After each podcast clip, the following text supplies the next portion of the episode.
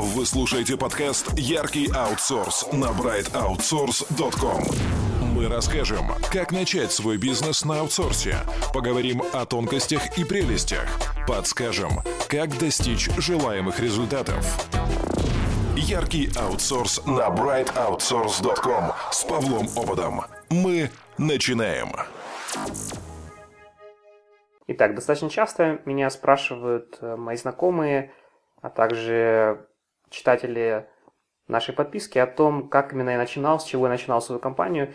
Я не скажу, что у меня какой-то супер уникальный опыт, хотя ну, я редко встречал похожие, варианты, вот, и не скажу, что что-то у меня сверхуспешно было, но вот был такой опыт, э, интересный опыт, э, путь э, жизненный, который к этому привел, и я бы хотел сегодня им поделиться, рассказать что я вынес из этого, какие уроки, и вот коротко описать свой путь, как, как я дошел до этой жизни, как говорят.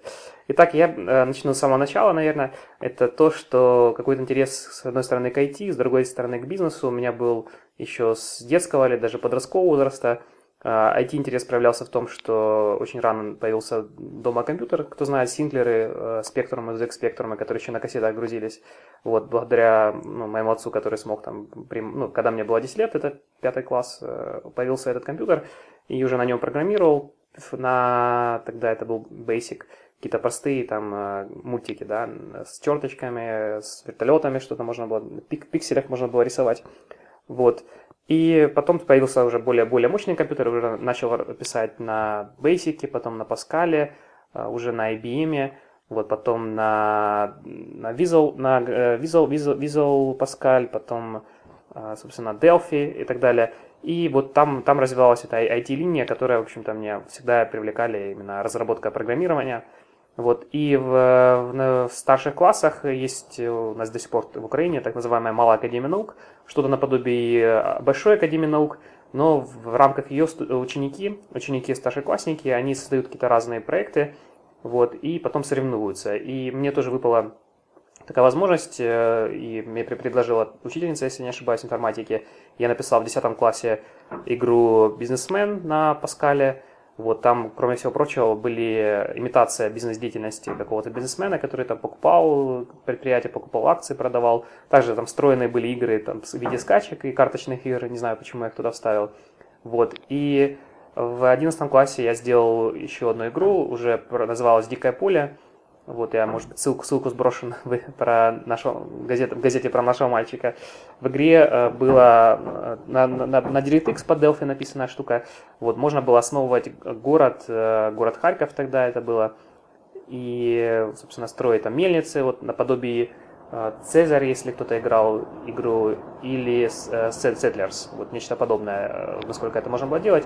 Мы использовали, использовали оригинальные рисунки из исторических, из исторической местности.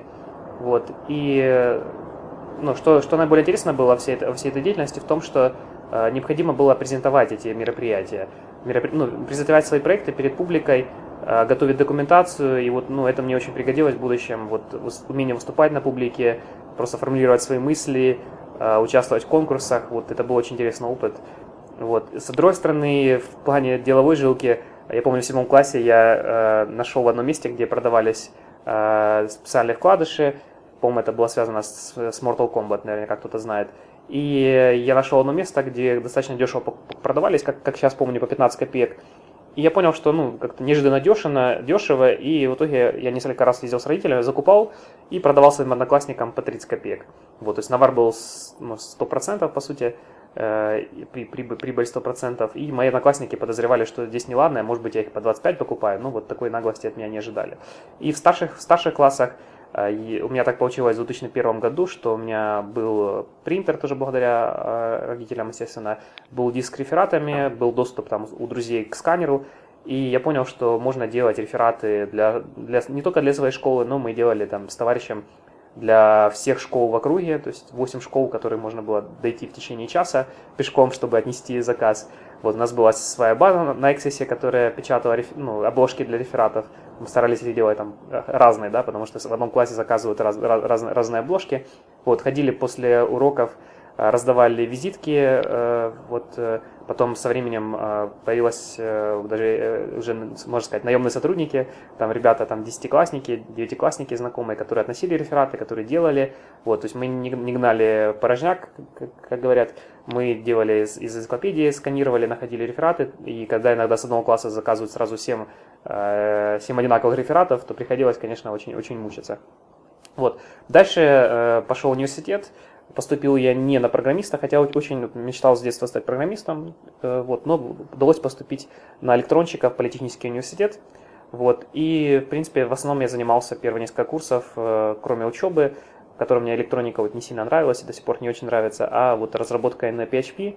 Вначале на ASP, на без .NET я делал сайт кафедры, как всегда бывает, наверное, многие, многие из вас таким, таким же занимались. А потом а, делал на PHP, разрабатывал портал для локальной сети.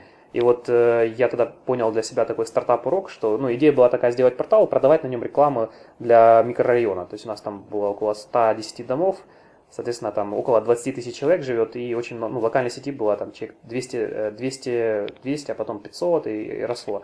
Но так я пытался сделать портал вообще идеальным, в итоге я делал где-то год, и с одной стороны сеть развалилась, с другой стороны мне перестало быть интересным, и Здесь я вынес урок, что если ты что-то делаешь, ты должен э, результат показывать на публике как можно раньше, да, чтобы он был приемлемый, хотя бы там на троечку с плюсом, вот, и тогда получить раньше фидбэк и дальше делать. То есть, и точно так же, вот, например, вот этот подкаст, я мог бы там миллион лет сомневаться, но вот я сделал максимально как могу сейчас лучше, и вот сейчас вы, собственно, его слушаете.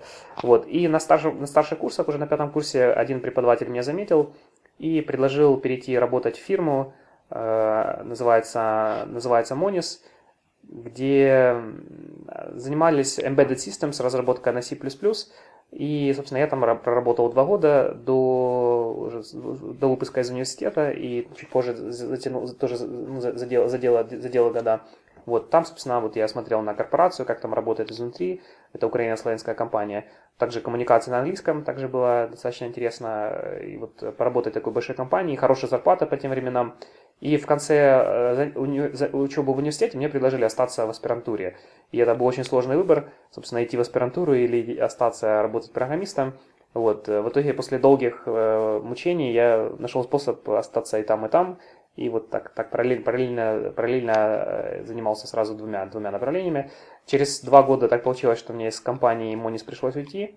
И я, собственно, был возможность, съездил волонтером в Германию, а, начал очень основательно учить английский язык, ходить на курсы. Вот э, как мне тоже интересно, напишу вот подробнее, как вот свой опыт, опыт изучения иностранного языка, вот, который мне позже пригодился. И появилось время, аспирантура, в общем, давала какой-то доход, как ни странно, нормальный, чтобы, если живя, живя с родителями, можно было себя обеспечивать основные нужды. И я начал э, думать, что делать дальше. И мне интересно было сюда поехать за рубеж. Есть э, такая организация ISIC, и через, через нее, собственно, есть такие программы стажировок. Вот на Developers я я описывал, как я ездил, э, собственно, за рубеж э, по этой программе. И вступил в эту организацию, оказалось, что мне туда подписали под социальный проект, работать, переводить иностранцев, э, приглашать иностранцев за рубежа и водить по школам.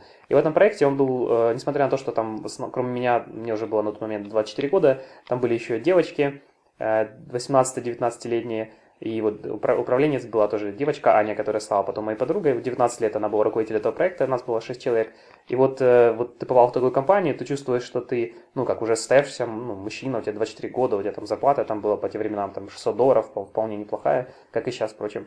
И вначале было, ну, что я здесь делаю, зачем, зачем мне это нужно и так далее. Но потом оказалось, что эти ребята, ну, девушки в основном, ставили амбициозные цели, то есть идея там работа с масс-медиа, Э, приглашение, работа там с, э, со всеми там, э, с университетами, со спонсорами. И там я получил опыт холодных звонков, когда ты обзваниваешь какие-то компании и предлагаешь партнерство, ну, а по, по сути это спонсорство, когда ты ну, разруливаешь ситуации. У нас были еженедельные так называемые митинги, у нас были какие-то программы. И вот, э, вот в этой организации я получил какой-то первый опыт управления проектами, хотя я был, в общем-то, ну, тогда один из рядовых членов. И э, решение каких-то факапов, каких-то сложных ситуаций. Э, опять же, международный опыт. Э, там у нас были, э, так получилось, грузины и китаянки. Вот, и э, ну, очень, очень много чего дало. По, по окончанию этого проекта, собственно, я нашел себе стажировку и поехал на Ближний Восток в Иорданию. И многие спрашивают, ну, блин, почему в Иорданию? Что это за стажировка в стране, где одни верблюда и песок?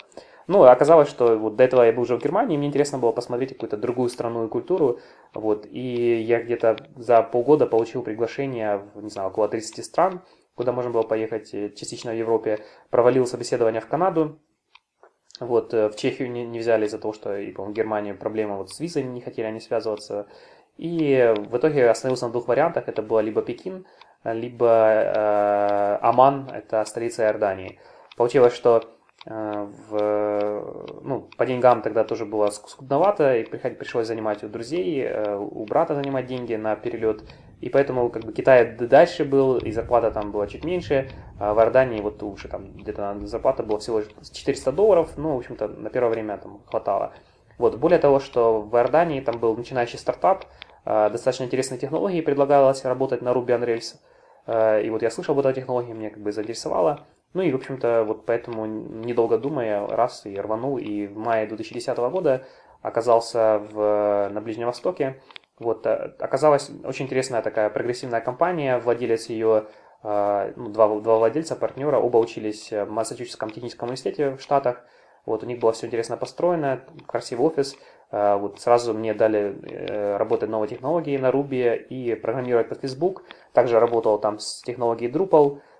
Еще какие-то сайты там доделал параллельно, да, и когда у тебя одновременно 6 проектов, ну, тоже рассеивается внимание. Вот тоже иногда там ругался с этими сарабами, вот что там нас не так шло. Но тоже был тоже интересный опыт э, изучения технологий. И вот через 6 месяцев э, потом я вернулся в Украину. Но предварительно моя подруга предложила мне, вот ну, она фрилансила на сайте freelance.ru, делала заказы исполнял заказы на тему копирайтинга, да, писал статьи. И он говорит, слушай, Паш, попробуй там тоже зарегистрироваться, посмотреть, что получится, ну, мало ли тебе может пригодиться. И я там зарегистрировал, описал, что свой опыт, какой у меня есть, ну, уникальный, да, вот на Ruby пишу и на Facebook. И оказалось, что на тот момент под Facebook никто не разрабатывал, это два года назад э, в, в Украине и в России он так еще только так аккуратно залазил, только для тех, кто работает с, э, с международными компаниями, да, наверное, только эти люди были там. Сейчас уже как-то он более усиливает свой вес. И, собственно, заказов было мало, но, в общем-то, все, все были, в общем-то, мои, да, то есть это были в основном заказы через фриланс, пошли первые на те Э, тех, которые, в общем-то, ну, из русской диаспоры. Вот был там один э, немец, который приехал в Германию, и вот он, собственно, искал, естественно, где подешевле, и на фрилансе.ру э, нашел меня. Вот, и когда я переехал, собственно, я то есть оставался еще в аспирантуре, тоже там что-то что делал, вот, но параллельно вот ну, было, были, появились вот эти заказы, интересно было попробовать, то есть мне не было цели еще тогда строить компанию, но вот я, интересно было попробовать, что такое получать деньги самостоятельно, и, собственно, я начал выполнять эти проекты. И в самой Иордании тоже, когда я уехал, там ни, ни, никого не осталось, чтобы работали под Facebook. И старые заказчики тоже мне первое время, а, арабы, заказывали приложения. И там была одна ситуация тоже, когда они а, заказали для большой сети супермаркетов, а, для, в Арабских Эмиратах делали, делали приложение, чтобы прямо в, в супермаркете ты мог подойти, что-то там зачекиниться в Фейсбуке и что-то там сделать, да. И тоже я разработал приложение, они его запустили, и через там что-то полчаса оно, оно перестало работать. Конечно, это такой стресс, э, ты думаешь, блин, ну, вот, ну и ответственность, естественно, и тебе ну, стыдно перед людьми, которые ты сделал. Оказалось, что э, вот что-то Facebook там поменял, и новое приложение какие-то гликанутые, поэтому я э, запустил какое-то старое тестовое приложение, на нем э, перебросил туда быстренько все ссылки, и, в общем, ситуация эта разрулилась, но тоже, тоже было интересно. Вот, вернувшись в Украину, э, собственно, я в основном нач- начал фрилансить э, где-то первые полгода, было там несколько проектов. Один проект я даже ездил в Киеве дорабатывать. И я посмотрел, что, в общем-то, есть возможность и на рельсах, и на фейсбуках получать заказы больше, чем нужно. А, я понял, что вот можно делегировать кому-то. И вот э, так как у меня знакомых ни на фейсбуке, ни на рельсах особо не было, э, то я разместил просто на досках объявлениях э, обычных в Харькове электронных объявления. И на него откликнулось пару человек. Но опять-таки, а куда их вести, да, офиса нету, вот, и вообще куда, куда их устраивать. Вот, ну и просто у меня был знакомый, он э, Coworking, Coworking Center, да, который открыл. Я просто у него снимал э, офис для собеседования, для встреч. И вот первых, первых сотрудников вот набрал именно так. Еще, э, еще одного сотрудника, тоже я писал книги об этом, просто пришел на кафедру, и свою, и говорю, дайте мне лучшего студента. Хотя кафедра электронщиков, ну, я понимаю, что вот если у человека ну, голова есть на плечах, то, в общем-то, быстро он сможет э, быстро освоиться. И меня, собственно, предложили вот э, еще одного разработчика, там я э, с ним начал работать, вначале я обучал его рельсам, вот, оказался очень ответственный, очень пробивной парень, вот, какое-то первое время ко мне он приезжал, тогда еще не было ни ноутбука, он брал корпус системный, ставил там, и мы работали иногда на выходных, и так далее. Вот. И потом появилось еще несколько сотрудников, тоже удаленных всех. Я старался в Харькове искать в своем же городе для удобства. И мы встречались э, в кафе, первое время просто там обсуждали, обговаривали варианты, говорили планы на будущее. И когда я посмотрел, что, в принципе, есть некий поток проектов, э, какая-то подушка безопасности была небольшая для офиса, ну, там тогда это было долларов 800-900, э, наверное, у меня было в запасах. И вот нашел первый офис, в одном там офисном центре, тогда он стоил аж там что-то 200 долларов, и тоже у меня не было никакого юридического лица, я просто как физическое лицо пошел там, договорился, это тоже было интересно снять первый офис, такие очень, очень первые яркие впечатления, когда ты туда снимаешь, ты понимаешь, что твое помещение, что ты можешь там работать, и, естественно, вот ребята все очень обрадовались, которые работали вот удаленно, и они с удовольствием ну, начали ходить, э, у нас ежедневно, ежедневный порядок, ежедневные были стендап-митинги, начали ходить и работать. И ну, было, вот, может быть, первый месяц все-таки немножко стрёмно, не было уверенности, что будет поток заказов, и вот даже ну, были сомнения такие, вот, ну, нужно было ли это делать, а вообще правильно ли, на правильном ли я пути иду, вот, и вообще и все такое. Вот, но потом случилась интересная вещь, я прочитал несколько книг про фриланс, на английском языке, и вот начал осваивать, э, смотреть, вот как я могу выигрывать э, беды и так далее. И просто начал хорошо заполнять профайлы, что на Freelance.ru, что на тогда был freelance.com. И на меня вышел один заказчик, американец, я ему сделал небольшой проект, что-то долларов на 500. И оказалось так, что ему нужно было, он тоже был субподрядчик, нужно было своему заказчику показать, он попросил меня помочь в 11 часов вечера, как сейчас помню. И я начал помогать, но у них там какие-то проблемы столкнулись, и в итоге где-то 2-3 часа я в режиме онлайн там разбирался. И это как-то так понравилось этому заказчику, что, ну, он на самом деле, он хотел там перебросить один большой проект, и несмотря на то, что у меня были всего лишь разработчики с опытом где-то полгода, там кто больше, кто меньше, кто-то год, э, один такой middle senior, вот, но он э, полностью делегировал крупный проект, перевел недоработанный на нас э, на полностью dedicated team, так получилось, на хороший, хороший бюджет на тот момент – вот, и, ну, в общем-то, четыре человека, включая меня, мы начали работать. Причем я, так получилось, что до этого я разрабатывал, а потом в этом проекте э, вот я уже, уже, уже не кодил. То есть я тоже разбирался, смотрел, я просто, просто передал уже сотрудникам своим, говорю, вот, вот код, давайте разбираться. Ну, даже интересно было из этого получится, получится у них разобраться или нет. Но они молодцы, разобрались. Вот. И, собственно, ну, дело пошло. Параллельно мы делали Facebook приложение, вот тогда у нас было человек 6, и в основном были сотрудники на этом проекте но были, были на другим на другом. И вот, собственно, с этого момента уже пошел какой-то стабильный доход, а, и получилось так, что вот мне интересно было продолжать путешествие, и через полгода открытия офиса, открыл офис я, получается, в феврале 2011 года, и уже в, в июне вот мне моя страсть к путешествию, ну, с одной стороны, с другой стороны, у меня появилась девушка-китаянка, и я хотел вот поехать в Китай посмотреть. И э, вот уже такая система, по сути, Dedicated Team позволила о том, что в июне я уже съездил на месяц в Китай, там работал тоже волонтером. Э, вот, и, в общем-то, особых проблем э, компания не стала хуже работать, все, в общем-то, работалось нормально. Project Management совершал тогда в основном заказчик со своей стороны, ну, немножко я удаленно уже из Китая. Вот там тоже э, разница, получается, была забавная, да, что э, просыпаешься ты, через часов 6 просыпаются твои сотрудники, еще через 8 часов просыпается заказчик. То есть были такие интересные, такой треугольный, треугольный мир, тоже, тоже, тоже интересное, интересное ощущение. Вот. И э, параллельно вот до конференции и после э, я вот предлагал свои, свои, свои персоны для участия в конференциях. Э, соответственно, вот я был заявлен на конференцию iForum, участвовал в RIPKIF, это самая крупная интернет-конференция, тоже рассказывал про Facebook, тоже можете посмотреть в разделе Э, про, про меня на, на сайте brightoutsource.com.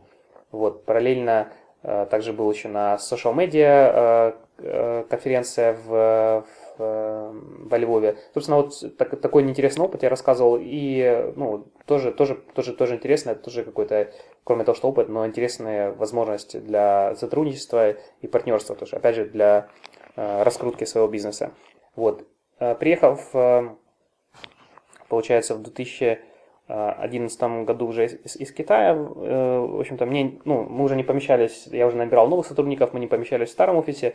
С другой стороны, вот я переезжал в другой район, я переехал в другой район, и, собственно, там рядом начал искать другой офис, и получилось, что это офис, скажем так, строительной компании, и там э, ну, через их проходную можно было снять помещение, которое они не использовали. И это тоже было удобно, так как это защищало от каких-то личных там... Ну, нам не приходили, не предлагали энциклопедии, там, э, не знаю, не, не нужно было бояться ожидать каких-то пожарных и так далее, хотя тоже мы ну, не сталкивались с какими-то проблемами в первом офисе. И, собственно, мы туда пере, переехали, сложили все вещи, и тоже это был интересный такой э, опыт. То есть из 20 метров квадратных, то есть ну, уже 50-55 метров квадратных, где там было такие вроде аквариум, у меня был свой свой свой кабинет. Э, были также э, ребята сидели некоторые в своих там мини-кабинетах.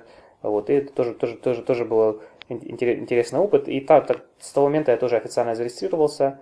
Вот, и стал официально получать э, средства с, э, на официальный свой э, счет от, от, от заказчика. Вот. И что еще параллельно тогда случилось, что мне интересно было, кроме Ruby и Facebook, открывать какое-то еще направление. Вот мне интересно, mobile был, да, это, сейчас такой тренд идет, и раньше это был такой тренд еще, по сути, год назад. И вот ну, в mobile я вообще не разбирался, ничего никогда не программировал, хотя мне когда-то предлагали на на Java, Java работать. Э, и для, для, ну, для Nokia разрабатывать на вот каких-то старых, старых, старых Java C, да, получается. И не предложить, ну, собственно, вот я думал, что дальше делать. Я на одной конференции познакомился с одним э, опытным разработчиком, вот, я ему предложил совместно, получается, на партнерских основаниях открыть еще одно подразделение – мы наняли специального человека, ну, обычным путем, через доску объявления на эту позицию, на Junior Android Development. Почему Android? Потому что вот мы тогда подумали, что вот iPhone один, а андроидов много, и, соответственно, их больше будет рынок, и, опять же, стоимость вхождения в эту технологию меньше, да, не нужно покупать Mac и так далее. И мы э, вот решили начать, и он, я занимался вопросом э, привлечения заказов, Э, вот сотрудников, операционной деятельности, он отвечал за технические сложности и за обучение сотрудников. И вот, собственно, вот это направление начало развиваться. Не скажу, что сразу оно было суперприбыльное, вот, ну, постепенно, но через время, через полгода э, оказалось, что вот я больше уделяю времени, чем мой партнер, и вот изначальное соглашение 50 на 50, оно вот не, ну, не соответствует вот реальности распределению, да, и в итоге я ему предложил, э, что я у него выкуплю эту долю, и вот сейчас, в принципе, я в основном, в основном получается, основной владелец этого, этого дела.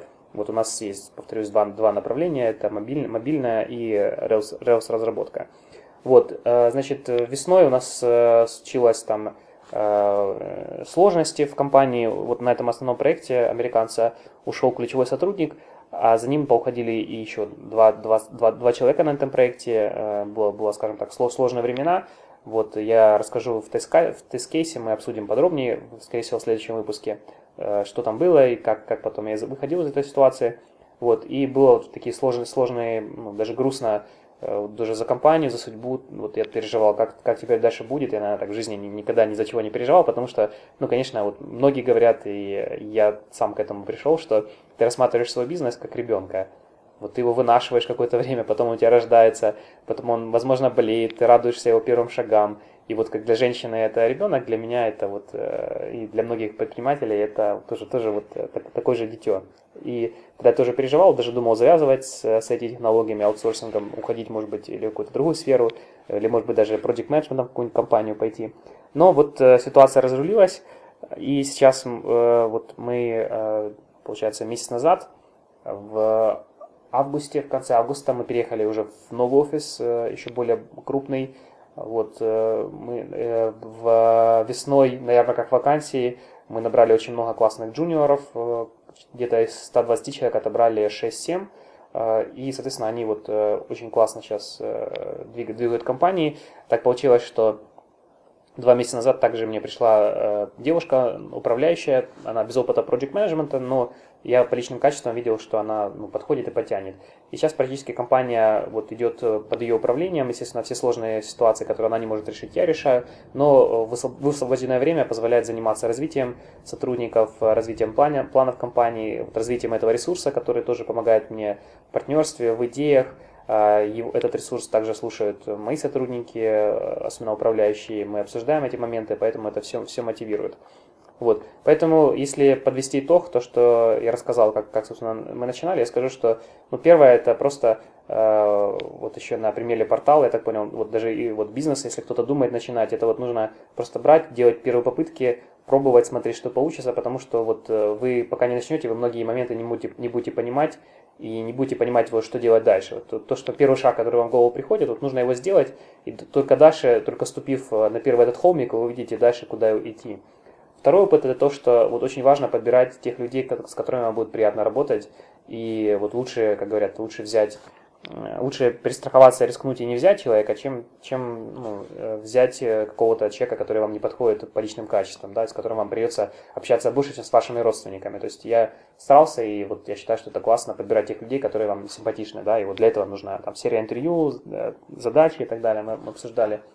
А, в-третьих, нужно, собственно, очень уделять внимание, естественно, всем проектам, особенно первым, и потом тоже следить за качеством вот, и отслеживать э, э, значит, так, чтобы вашим сотрудникам было комфортно по всем понятиям, и вот отслеживать этот момент, чтобы они не уходили. С другой стороны, э, уходить все равно будут, это естественный процесс, и строить так процессы в компании, чтобы уход ключевых сотрудников, ну и вообще ключевых сотрудников как таковых не было, да, чтобы всегда можно было или совместное владение кодом, или так, чтобы они постраховывали друг друга, то есть это вот обезопасит вашу компанию от таких кризисов. Вот. И в-четвертых, наверное, также важно, это постоянно стремиться к росту, профессиональном, техническом э, развитии ваших сотрудников, потому что иначе, если идет стагнация, вот, или замирает компания, вот как у меня случилось э, где-то, получается, год назад, что мы прекратили как-то развиваться, вот я, ну, где-то остановился, то, соответственно, сотрудники это видят, и они, им интересно вот идти в другие компании. Вот. Я буду рад, если будут какие-то вопросы, я с удовольствием на них отвечу, в, также в комментариях этого подкаста. И спасибо за внимание. Этот и другие эпизоды подкаста «Яркий аутсорс» вы всегда можете послушать на brightoutsource.com podcast. Хотите вывести свой бизнес на максимальные показатели уже сегодня? Скачайте бесплатные книги и аудиокурсы на сайте brightoutsource.com free прямо сейчас.